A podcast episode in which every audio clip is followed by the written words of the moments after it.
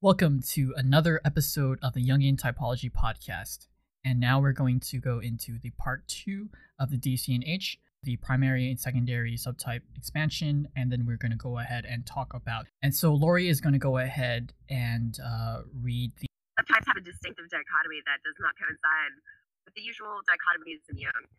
Subtype theory, primary, secondary subtypes, primary, focusing on involved SF, direct and contact needs. These would include D1 with FE enhancement, D1 with SE enhancement, and one with FI enhancement, H1 with SI enhancement. Secondary, which focuses on abstract functions and more spiritual and personal needs. Okay, D2 would be T accentuation, D2 NE accentuation, N2 I enhancement, and H2 NI enhancement. I would like to add on these eight subtypes, the primary and the secondary ones. Sure.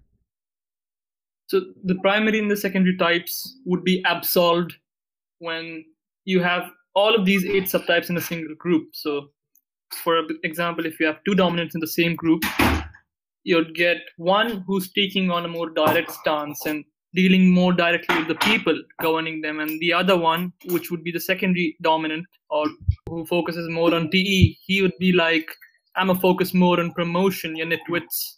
The difference between primary and secondary is very, very big. But we can go ahead and talk about that more in discussions. And Relight is going to go ahead and talk about the 16 speculative part.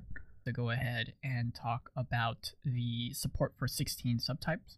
Sure. So if you talk about the 16 subtypes, which Gulenko states is the next logical step, we'll have to extrapolate it from the four model G blocks.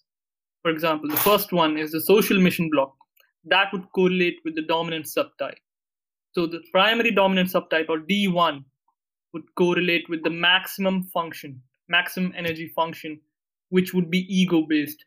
That would be the management of the program function. So, for example, for ENFP, that would be NE. The secondary dominant would utilize the creative function, which would have optimum energy. That would be FE. Then we have the creative subtype as the self affirmation block. Then again, the primary creative would be uh, would would use the do- demonstrative function, which for an ENFP would be FI. Likewise, the secondary creative would use SI. But then again, this is all speculatory and doesn't really make sense. So Nevertheless, proceeding for normalizing subtype, that would be the social adaptation block because that's what the normalizers do. They're the backbone of the society. The primary normalizing subtype for the ENFP, they would use SE mode or their role function. Then for for the secondary normalizing subtype of the ENFP, that would correlate with the launcher function, which has the pessimum energy, which would be TE, and for the harmonize, finally the harmonizing subtype, that would be Ti for primary harmonizing and Ni for secondary harmonizing. I mean, if you're talking about a subtype shift, it, Gulenko says that two or three functions are strengthened at the same time. So there's a stable strengthening taking place. And that's how a subtype is formed when those two functions start working expressively together for example, the strengthening of NE and FE together makes people creative. They're also both right brain functions. And if they're complemented with SE, then you have the creative profile. And the, the creative subtype creates a lot of conflicts, and that's related to SE. A shift would take place towards, for example, if, if, if you have someone in a social environment, which is not a good setting for his own activities, for example, you take an INTP, and if you're in a humanitarian environment, the shift takes place into direction of FE and NE. That's the profile of the creative functions. The strengthening of this these two functions align with the personal motivation, then the subtype shift takes place. So you need to have both of these two factors. The first factor is the strong pressure from the outside, and the second factor is whether you want to align with that pressure motivationally or not. Otherwise, you just end up strengthening a function. For example, if you're in the military, and you you develop SE or something. But if you really have the desire to lead and become a good commander or something, then a subtype shift would take place. Ideally, the sub uh, subtype you need to go ahead and have more of the social motivation. You have to be away from your own personal environment, and you need to go ahead and focus more on if you want to become a leader, then you need to focus on the things that will go ahead and essentiate the um, contacting and the contacting, the connecting, and the um, terminating things, which would relate to um, your focus on TE and FE. And with that, it's not really the strengthening of the personal using it for yourself.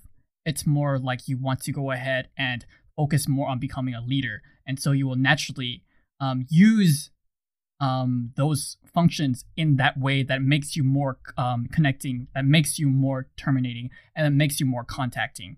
You will use and bend um, FE and TE in that kind of way instead of using it for yourself and strengthening it and developing it and being obsessed about it. Rather, you're using it for the social environment. I, I think that the primary and the secondary that's that's where they come in because the secondary dominant will use it for himself to get promoted and quickly ascend the hierarchy. So Gulenko says that the dominant subtype relates to beta. The normalizing would relate to delta. The harmonizers would be closer to alpha, whereas the creatives, with all of their up throwings and disregard for rules and stuff, that would be more of gamma, the most democratic quadrant. With this in mind, uh, contributing and expanding upon what we talked about in the previous discussion, um, do you see any differences besides the one we talked about between the primary and the um, abstract subtype? I wish uh, Mitch was here because he did have an interesting proposal as far as 12, I believe, and it did include the transition that we were talking about that uh, Relight noted, where two accentuations would be a conduit of sorts and that actually coincided with uh, Mitch's observation too. Although, of course, he even admitted that was speculative.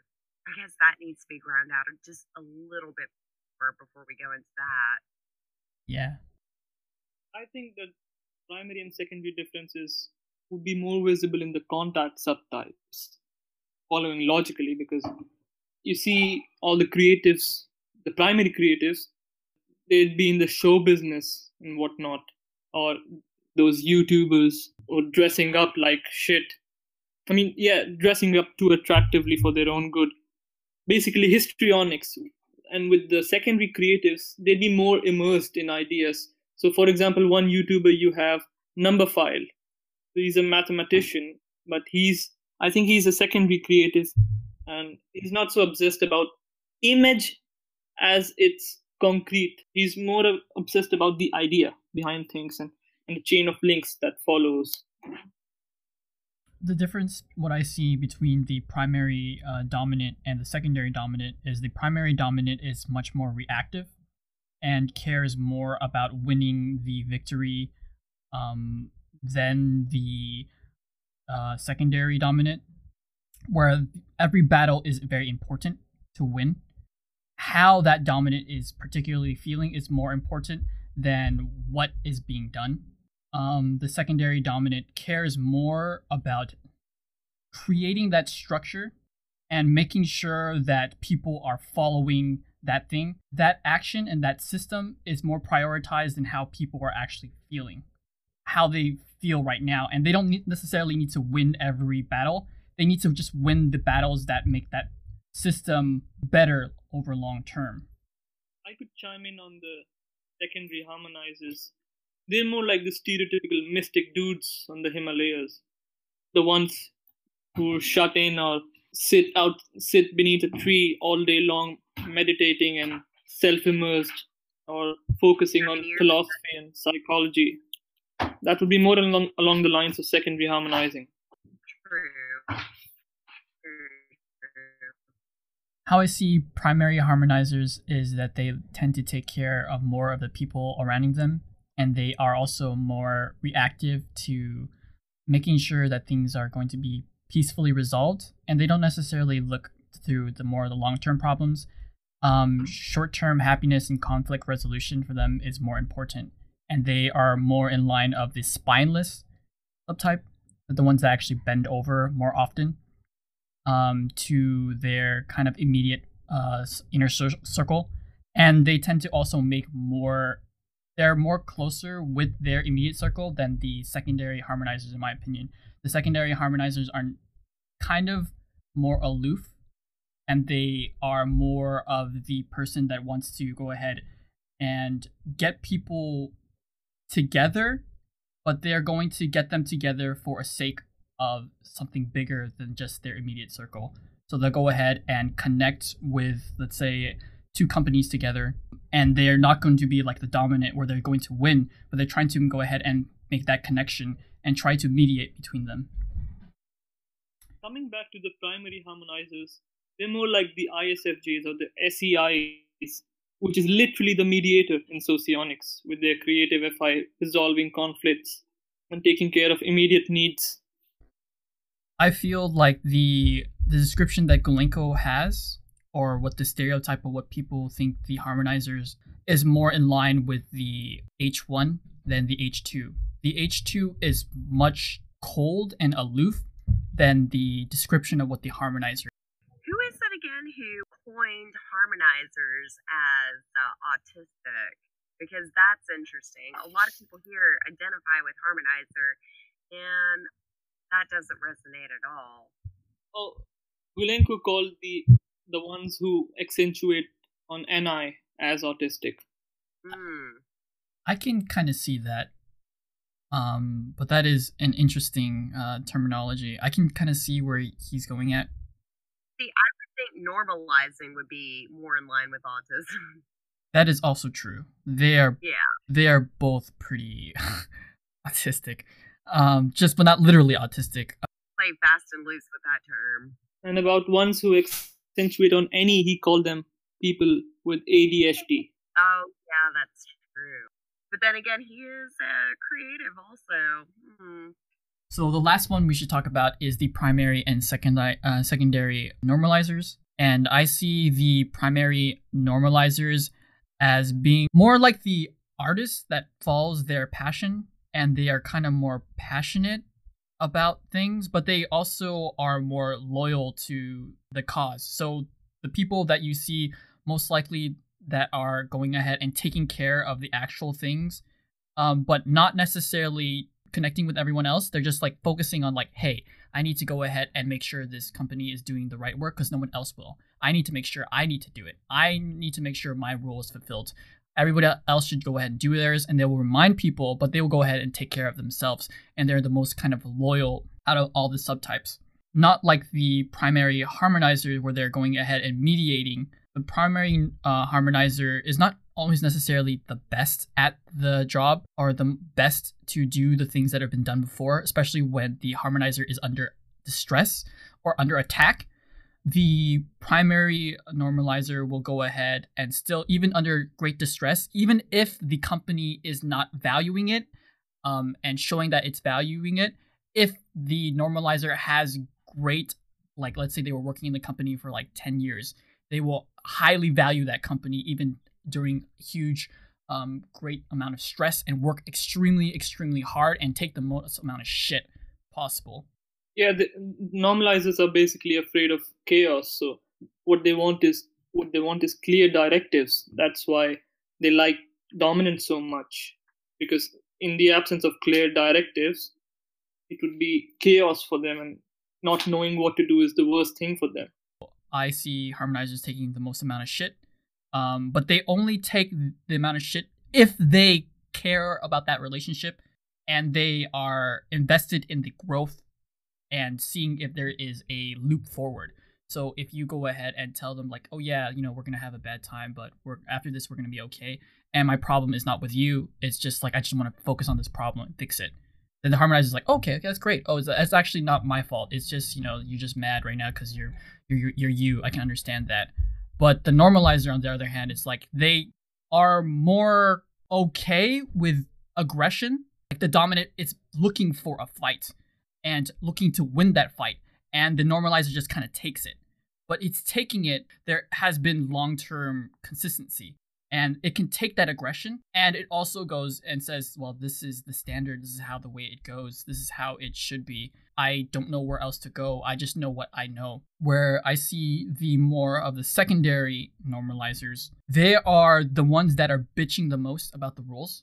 And they're going around and they're criticizing everyone. And they're like, you're not following the rules. You should be following the rules. They will go ahead and tell more people. Primary um, normalizers, they're not necessarily always telling people about the rules. They keep them to themselves most of the times, and they will go ahead and enforce them.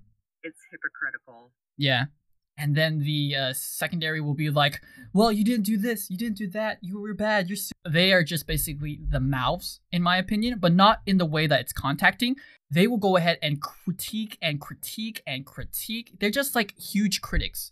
I feel like a lot of the times the people that hide behind the walls and just bitch the secondary normalizers and they will critique you and be very, very, very, very, very, very anal. And Gulenko says that the normalizing subtypes are the ones that are also more riding on the Model A train and the one that are criticizing the school, uh, the humanitarian school of socionics. And they're more of the normalizing subtype, and they're the ones that are saying, "Well, no, this is the how it, it was. This is the way it was. Is better." he said that uh, the terminating types would be more would be less receptive receptive to his system yes. And he also says the normalizers are more of the people that ride the model a while the creatives are more the ones that ride the model g.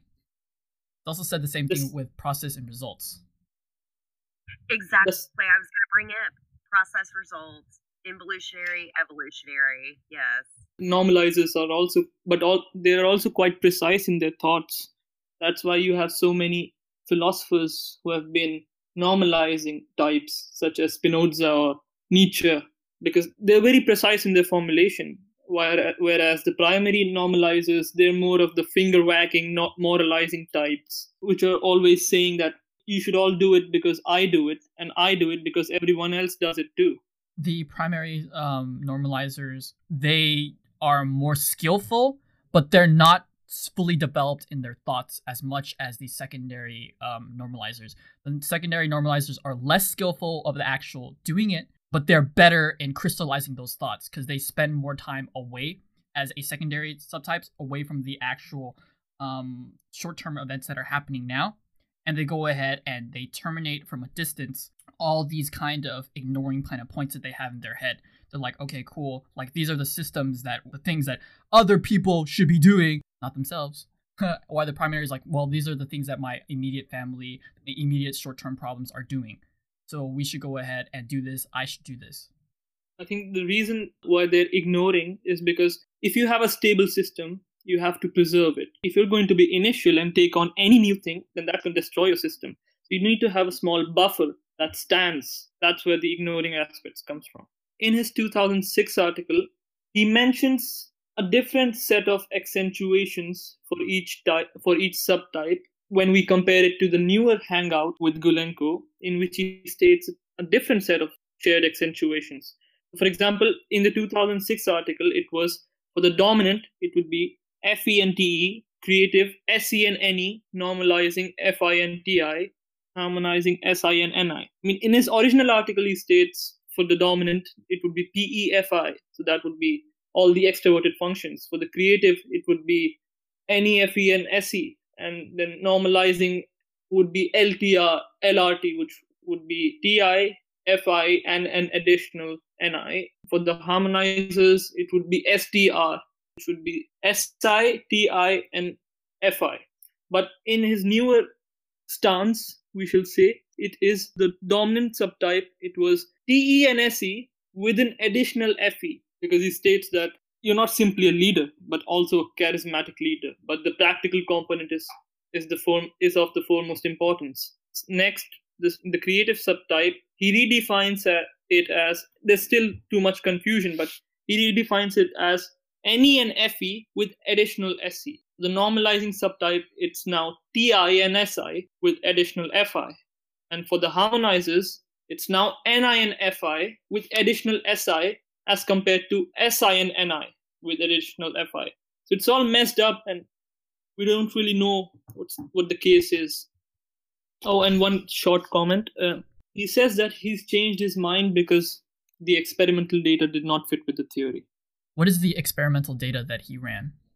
Yeah, the differences were because of all the things that were gathered weren't noticed and detected during numerous consultations.